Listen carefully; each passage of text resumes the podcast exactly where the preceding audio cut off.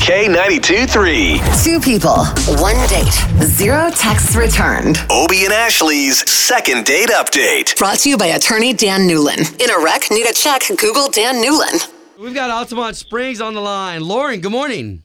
Good morning. Hey. So tell us about your date.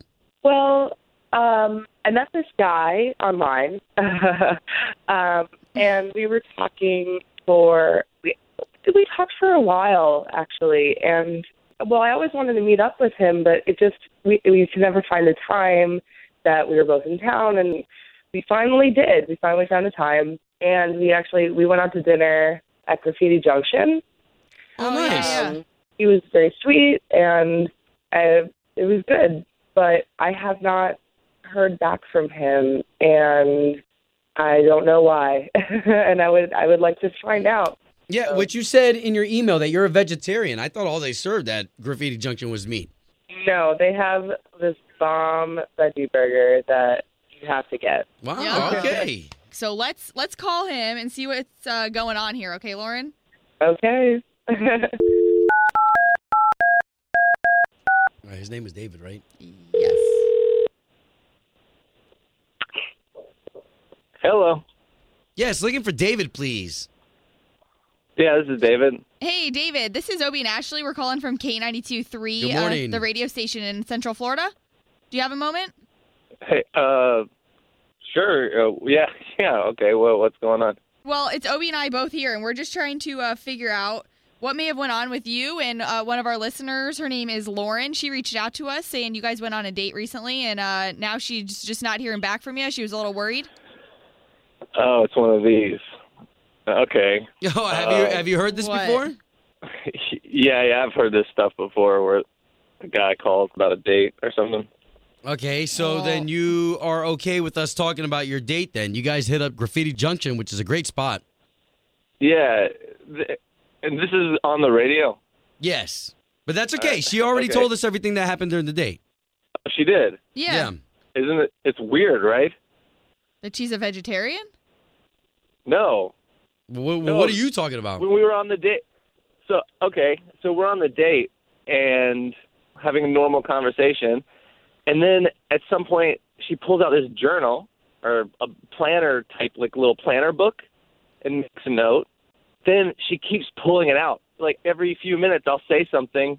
She'll whip out this book, take some sort of note, put it back, and then look up at me like nothing happened Okay. puts it away.